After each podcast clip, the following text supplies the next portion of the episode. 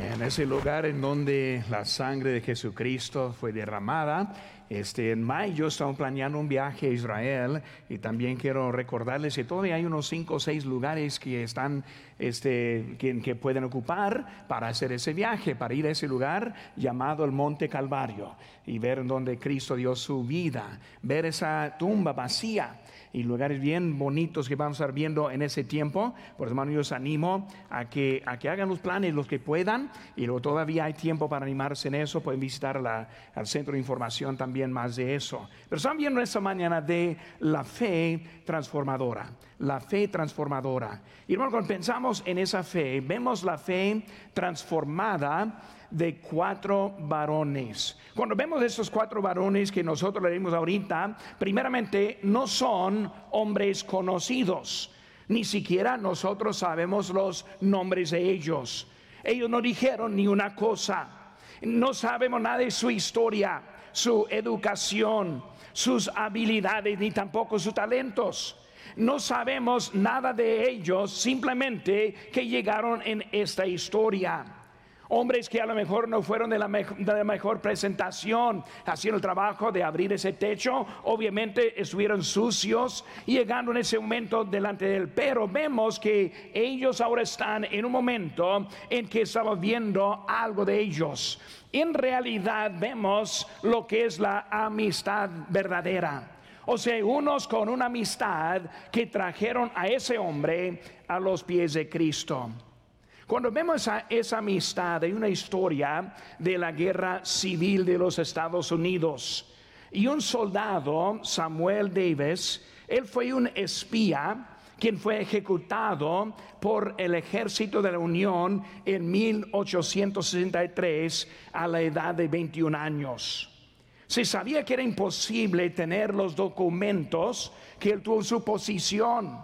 Cuando llegaron al punto de ejecutarlo, hicieron una, una opción.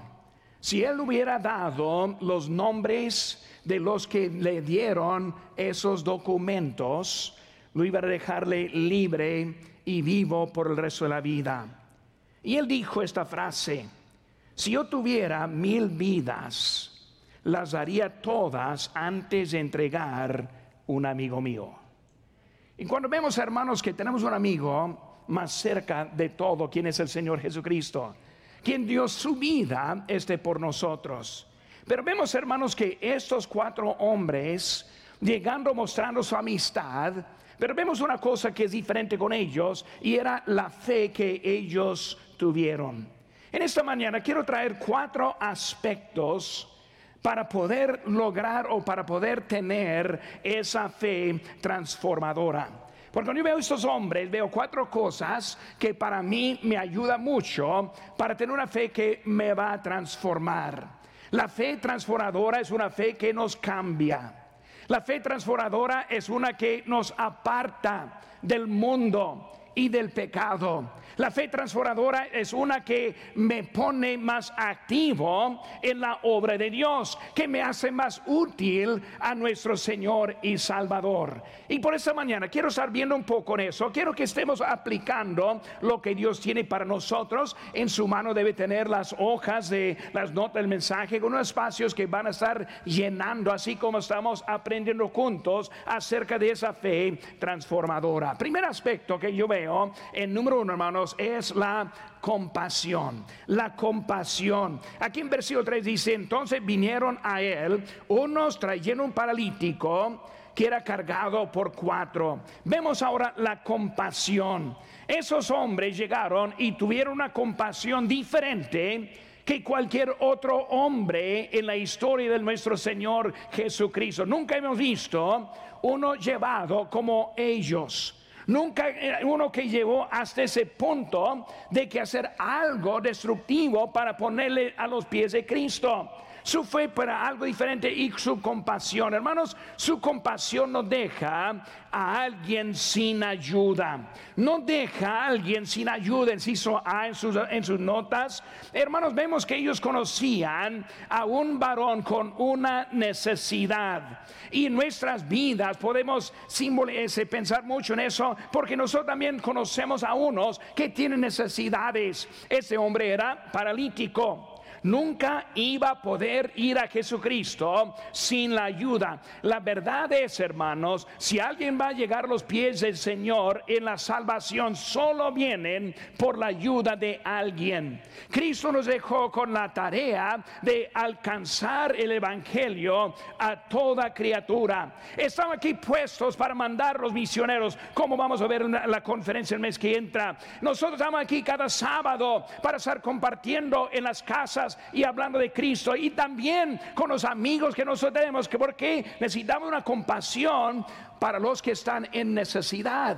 Cada persona que vemos tiene una necesidad en su vida. Hay muchos que están en eso. Compasión es la que vemos en la vida de ellos. Vemos también, hermanos, la compasión del Señor Jesucristo. Ellos aprendieron la compasión porque siguieron a Cristo, quien era el Señor de compasión. Y vemos, hermanos, en Mateo 9:36 dice, y al ver las multitudes, hablando de Cristo, tuvo compasión de ellos porque estaban desamparadas y dispersas como ovejas que no tienen pastor. Hermanos, él el, nuestro Señor es un Señor de compasión. De Cuando yo veo el mundo y la condición de este mundo, cuando yo veo la maldad y el pecado que está en todas partes, cuando yo veo la historia de ese mundo y como que siempre el humano está en contra de Dios, su compasión para mí es algo admirable. Como Él tiene compasión de nosotros, aunque merecemos la muerte, merecemos el castigo, merecemos estar apartados de Él en el infierno para toda la eternidad, pero por su compasión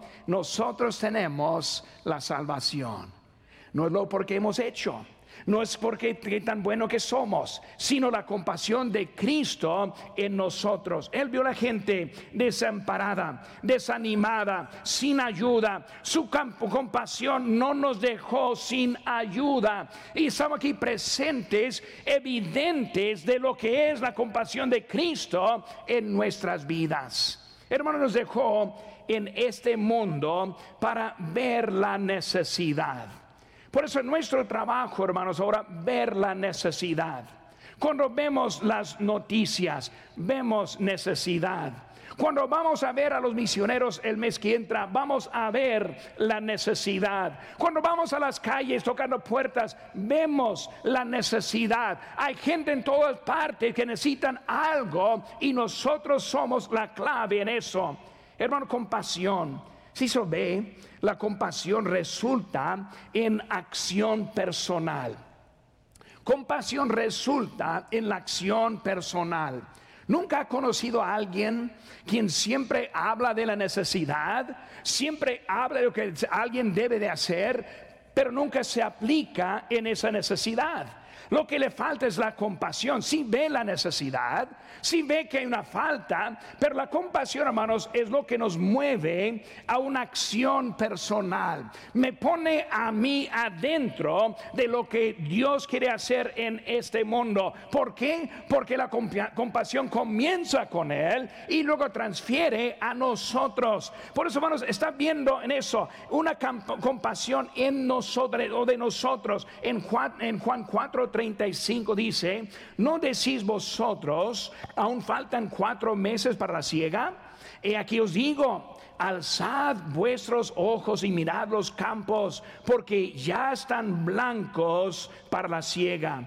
Vemos, hermanos, que siempre hay los que están viendo lo que falta.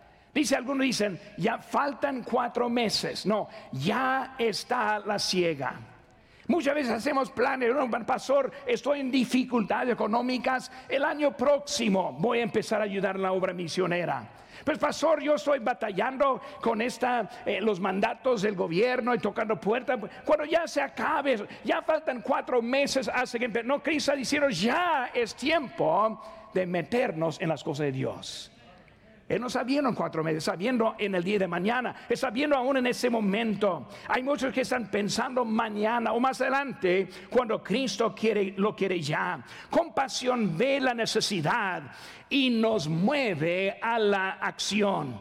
Cuando vemos la necesidad, no podemos estar sentados y parados, no haciendo nada, porque nos mueve. Compasión. Esta mañana tiene compasión las almas tiene compasión en la obra de Dios.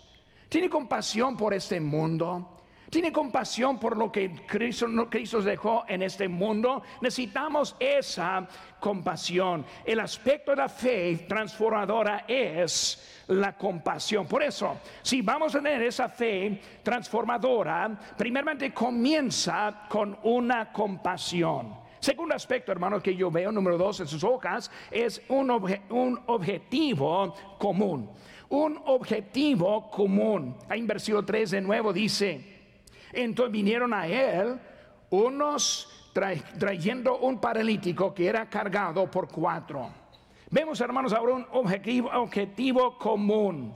Dice aquí cuatro cargando, en el inciso A, cuatro cargando, cuatro que estuvieron de acuerdo con una necesidad.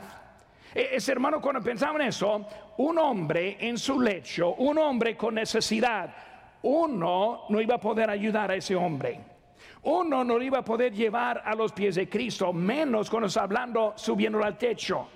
Vemos, hermanos, un hombre en él y de la manera que cuatro estuvieron platicando acerca de Cristo, acerca de Jesús, de lo que él podía hacer, y luego les movieron a hacer algo en común entre los cuatro.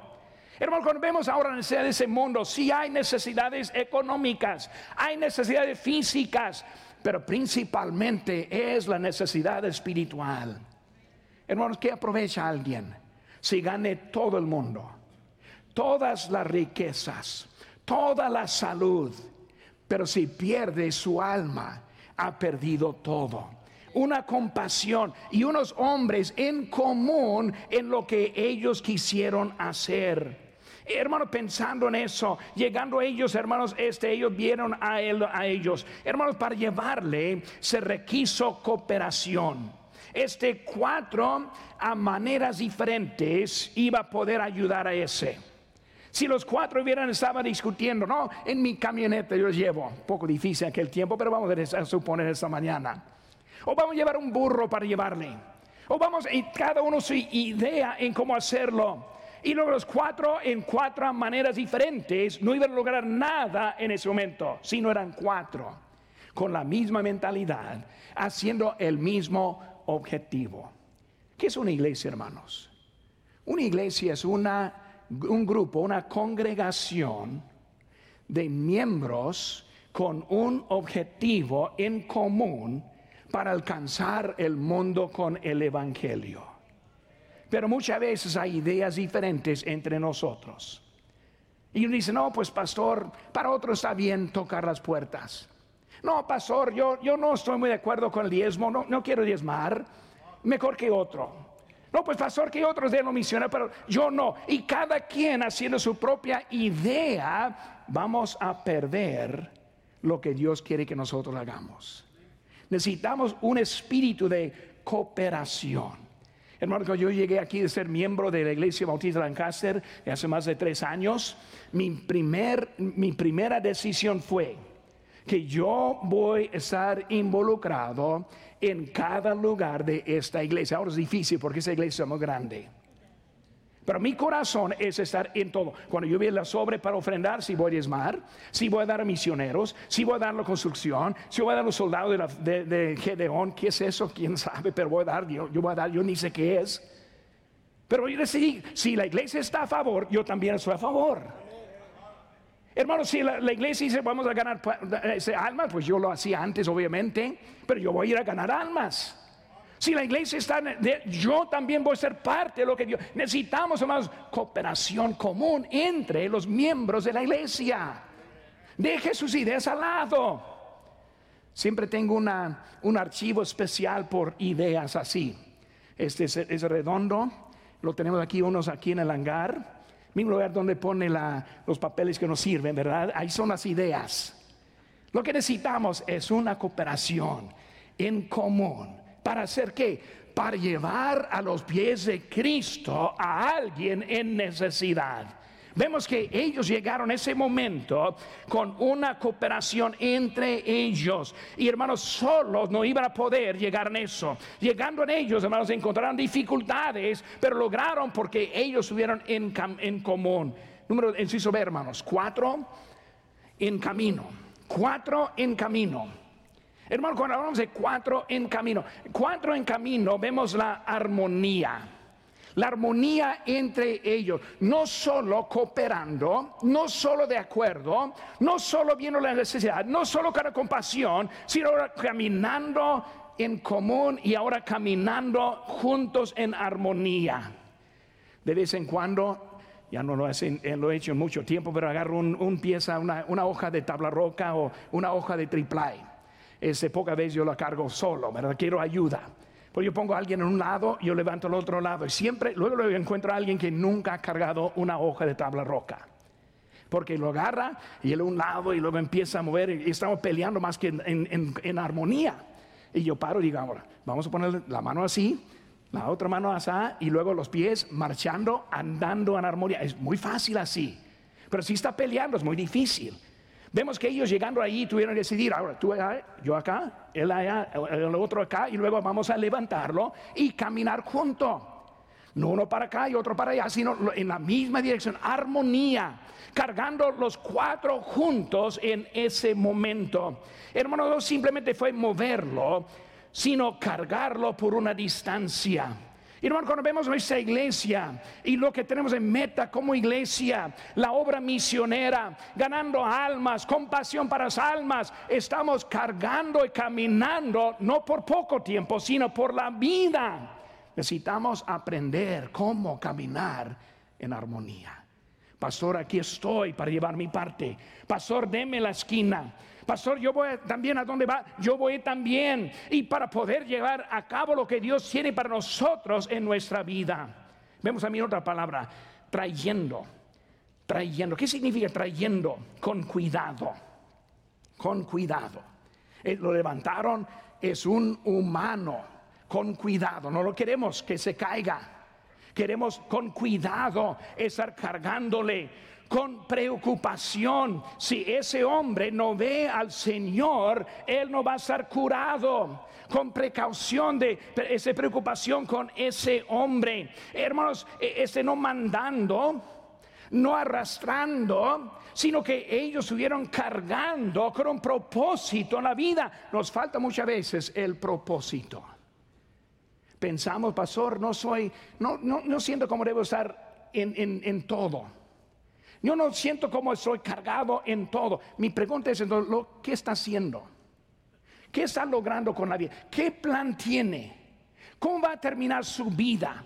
¿Qué efecto va a ser en este mundo? ¿Quién va a conocer a Cristo por su actividad?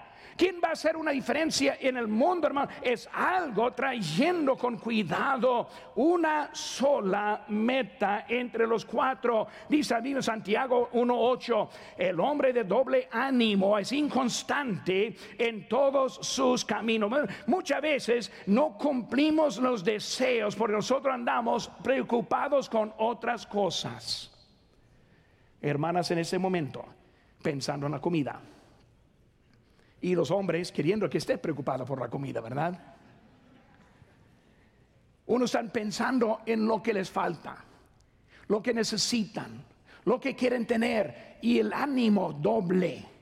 En vez de estar enfocado en este momento a la palabra de Dios aplicada a usted mismo, está pensando en otras cosas y luego perdemos lo que Dios tiene para nosotros en este momento. Hermanos, no piense en su estado económico. No piense en sus habilidades o faltas de habilidades. Piense en ese momento lo que Dios quiere hacer con su vida en este momento. Nos olvida, hermanos, nuestra posición. Juan, Juan, Juan 17, 16 dice, no son del mundo como tampoco yo soy del mundo. En nosotros tenemos una posición mucho más alta de lo que hay en este mundo. Puede tener lo que, todo lo que ofrece este mundo y perder lo que Dios tiene para nosotros en la vida. Una fe transformadora. Es una con compasión, es una en que están en objetivo en común. Número tres, hermanos, en nuestra hoja. Comprometido con el objetivo. comprometido con el objetivo. Vemos en versículo 4, dice, y, no, y, no, como no podían acercarse a él, a causa de la multitud, descubrieron el techo de donde estaba y haciendo una abertura, bajaron el lecho en el yacía del eh, es el paralítico. Vemos, hermanos, comprometido en el objetivo. Ellos cuando llevaron el hombre, no tuvieron la idea, pues vamos a ver. Pues, pues pastor, voy a hacer la prueba. Pues si Dios haga eso, yo lo voy a hacer. No, ellos cuando levantaron el hombre, estuvieron comprometidos de terminar la tarea que ellos tuvieron en ese momento. Eran comprometidos en eso. En el ciso A, servicio de bajo esfuerzo. Eso, hermanos, vemos en todo lado. Servicio de bajo esfuerzo. O sea que están poniendo, pero no más poniendo un poco. Están haciendo, pero solo el deber. No, pues pastor, yo sí debo diezmar, es suficiente. No, pastor, yo debo estar asistiendo y fielmente voy una vez a la semana. Hermano, vemos lo que algo más que simplemente el mínimo que hay en la vida. Hermano, la vida eh, este, de bajo esfuerzo, una vida sin preocupación. La mayoría de los cristianos no tienen preocupación para la obra de Dios. Cuando empezamos a ver las estadísticas, hermanos, según ese NP Source, dice que 5% de los cristianos diezman. 5%. Una iglesia de 100 son 5. Una iglesia de 1000 son 50. Es lo que están diciendo, de bajo esfuerzo. Apenas están, dicen que hermanos, este, los que, los que dan, dan un promedio de 2.5 de sus ingresos. O sea, 2.5 de sus ingresos. Hermanos, está hablando de un mínimo que está dando. Ahora, para entender más de eso, durante la Gran Depresión, cuando hubo pobreza, pero en gran manera en nuestro país, el promedio en ese tiempo fue 3.3% que daba. Y nosotros con la riqueza que tenemos en día en hoy, damos hasta menos de lo que daba la gente en necesidad en ese tiempo. Hermano, dice la Biblia en Mateo 6:21, porque donde esté vuestro tesoro, allí estará también vuestro corazón. Hermano, no es posible separar su cartera de su corazón. No se puede. No, como yo amo a Dios, como amo a Cristo y no le doy nada. Mentiroso. Uh, pastor, está poco bravo. Yo no lo dije, Cristo lo dijo. Yo estoy repitiendo lo que él dice. Pues yo digo, hermano, pues yo quiero corazón para la iglesia. Yo quiero diezmar porque tengo corazón. Yo quiero dar un misión porque tengo corazón para un misionero. Tengo corazón por eh, esos soldados de Gedon, quién sabe lo que son, pero soy también tengo corazón para eso. Y para obra misionera, hermanos, de la construcción, todo lo que hay. Un corazón es la única forma que tenemos para tener corazón. Ahora pedrada. Varones que nunca dan nada a su esposa También esposa, que nunca hace nada para su marido. Gracias, hermana. Sigue predicando. No, pero hermano, estoy, ¿qué estoy diciendo? Eh, hay una forma que dice la Biblia, hermano, necesitamos, la mayoría de los cristianos no se sienten comprometidos con la obra de Dios. 37% de los cristianos asisten regularmente. Como la tercera parte de los cristianos asisten regular, no estoy hablando del mundo, no estoy hablando de los visitantes que están aquí presentes con nosotros ahora, son mejores de ellos que la mayoría de los cristianos. Apenas 37% y hermano 39% asisten, los que asisten asisten nomás una vez a la semana, regularmente. Sí, pastor, ahí estoy, una vez cada tres meses. No, pastor, soy fiel. Cada Navidad y cada día de resurrección, ahí estoy yo. No estamos comprometidos a lo que Dios está haciendo. Hermanos, cuando hablamos es, es una, una rutina sin esfuerzo. Pues pastor, a ver si puedo el domingo. Si yo tuviera un dólar por cada uno que me decía, a ver si puedo yo sería millonario ahora. Pero saben que hermano, yo veo que hay rutina en la vida. No, no dice a su patrón del trabajo, ah, a ver si el lunes llego a las nueve de la mañana. A ver si, patrón, a ver si lo puedo poner en mi agenda y tener ese tiempo para ti. Hay una rutina con la escuela. No está llegando en el horario que quiere, la hora que quiere, en el día que quiera. Tiene una rutina, una rutina con sus comidas. ¿A qué horas, a qué horas almuerza? A las 12. Ya lo sabe, ¿verdad? ¿A, qué horas cena? Uh, las 6. Ya lo sabe. Lo tiene bien, apartado ese tiempo para algo que es importante. ¿Y la iglesia? No, pues pastor, a ver. A, a, ver si lo puedo acomodar. ¿Por qué no tenemos una fe que nos transforma? Porque no estamos comprometidos a nada. Menos la voz. La voz sí. Uh, ¿Cómo amo a Dios? Cuando canto, levanto mi mano, no se encuentra eso, pero levanto mis manos cantando gritos al Señor, pero su conducta mañana, su conducta en la tarde, su conducta el miércoles demuestra algo diferente, su conducta en su ofrenda marca algo diferente, porque no está comprometidos a nuestro Señor. Rutina, rutina con el ejercicio. Uh, eso tal vez no, ¿verdad? Pero hay otra cosa que sí hay de rutina. Un servicio, hermanos, normal. Muchos viven exactamente como los que del mundo viven.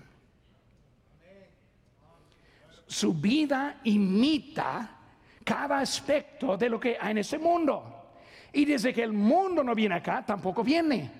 Desde que el mundo no ofrenda aquí, tampoco ofrenda. Desde que el mundo no está comprometido, tampoco está comprometido. Vive como hay. Vemos si se ve, hermanos. Un servicio extraordinario. Un servicio extra, extraordinario. Vemos, hermanos, unas cosas con estos hombres.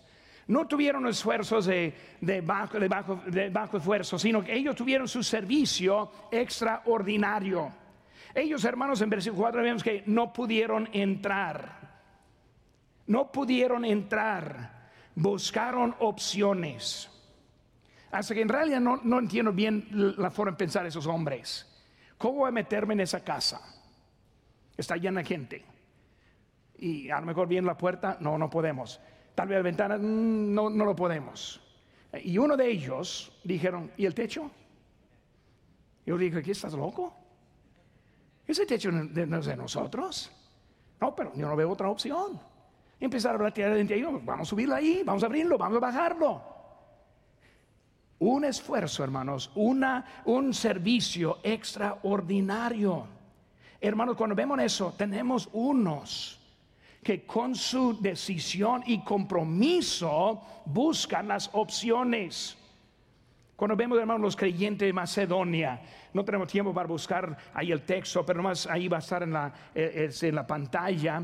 Dice aquí en 2 Corintios 8, 1, mismo hermanos, os hacemos saber la gracia de Dios que se ha dado a las iglesias de Macedonia, que en grande prueba de tribulación, la abundancia de su gozo y su profunda pobreza abundaron en riquezas de su generosidad. Necesita leer eso varias veces para ver todo lo que está diciendo en eso. Pero tuvieron un deseo en, la, en profunda esa pobreza, en mucha tribulación, abundaron en gozo. ¿Cuántos están gozosos por las mascarillas, por las vacunas, por la pandemia, por el distanciamiento social? Esas cosas que hemos vivido en, esos, en ese tiempo. Gozosos ¿Por qué? Porque tenemos un Señor que es más grande que la vacuna y mascarilla, que es más grande que lo que está en este mundo, que es más grande que nuestros problemas y gozo que ellos encontraron en su nivel de vida, que era difícil ese tiempo, su deseo y luego sus fuerzas. En versículo 3 dice, pues doy testimonio de que con agrado han dado conforme a sus fuerzas y aún más allá de sus fuerzas. ¿A cómo se sirven a Dios? a sus fuerzas o más allá. Para llegar a más allá, tienen que empezar con sus fuerzas. Si no está trabajando y haciendo lo que pueden hacer, nunca va a hacer lo que no pueden hacer. Si no puede diezmar, no vamos a hablar de mucho más. Si no puede apartar tiempo para la casa de Dios, no va a hablar mucho más. Estoy hablando, hermanos, de que nosotros las fuerzas, pero más allá fueron ellos. Y no, hermanos, más que ellos esperaron. En versículo 5 dice, y no como lo esperábamos, sino que asimismo se dieron primeramente al Señor y luego a nosotros por la voluntad de Dios. Una hermana en esta semana me dijo, pastor, quiero servir. Dígame cómo. Dígame en dónde. Lo que necesitamos son hermanos buscando hacer más ¿Para qué? Para estar comprometido. ¿Para qué? Para tener una fe que transforma, transforma a nosotros, transforma a mí y transforma hasta el mundo y a otro que está viendo como en esta historia. El servicio que espera más que lo que es lo normal. Es una vida comprometida. Hemos visto, hermano, la fe transformadora, compasión, un objetivo común, comprometido con el objetivo. Y luego número cuatro, hermanos, la fe en Cristo. Versículo 5. Al ver Jesús la fe de ellos, dijo al paralítico, hijo, tus pecados te son perdonados. Ven primeramente la fe de los cuatro. La fe de los cuatro, inciso A. Cristo vio la fe de ellos. Fue una fe transformadora y esa fe era una fe que hizo una diferencia. Cuando Cristo vio los cuatro, también vio a los que estaban dentro con él. Él estuvo viendo todos los que estaban dentro y todos los que estaban adentro eran muchos, pero vio los cuatro y la fe de ellos. Fue una fe, hermanos, que hizo una diferencia en ese momento. Una fe transformadora es una fe que dirige a una persona a Cristo. Ellos cuatro estuvieron cargando, como digo, no sabemos cómo, se llaman, ni qué hacían, ni nada de ellos, ni antes ni después. Su único trabajo era estar ahí arriba cargando el mecate, la soga. Y ahí están con ellos viendo ahí abajo, nada más. Pero Cristo dijo, vio la fe de ellos. Uno que va en la calle los sábados con un tratado que alguien responde y viene a la casa de Dios y acepta a Cristo. Una persona que explica la salvación a alguien y acepta a Cristo. Cargando la soga.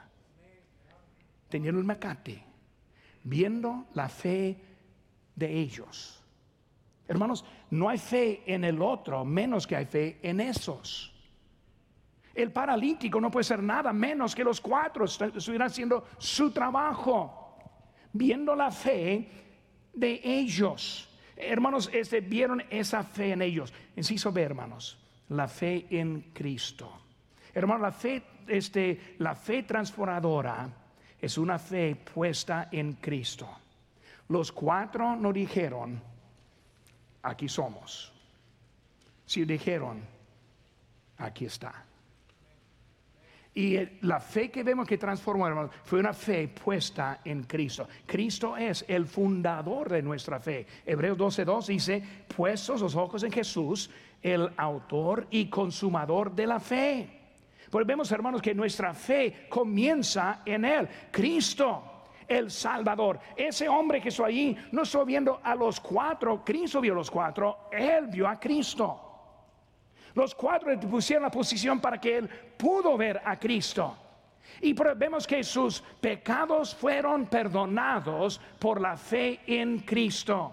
Dicen Juan 4:12, en ningún otro hay salvación, porque no hay otro nombre bajo el cielo dado a los hombres en que podamos ser salvos. Es lo único. Los cuatro no. Otra persona no. Otro, otro hombre en ese mundo no. Solo hay en Cristo Jesús. Jesús dijo, yo soy el camino y la verdad y la vida. Nadie ve al Padre sino por mí. Es el único que puede arreglar su vida en ese momento. Fe transformadora. Fe transformadora. Para el creyente, hermanos, es uno que decide, yo voy a comprometerme a lo que Dios me ha dado en oportunidad. Comprometido. Y luego la fe va a transformar. Para la persona que no tiene Cristo, es como ese hombre en su lecho, delante de Cristo. Ahí está Cristo. La fe en Él como su Salvador. Incluso, hermanos.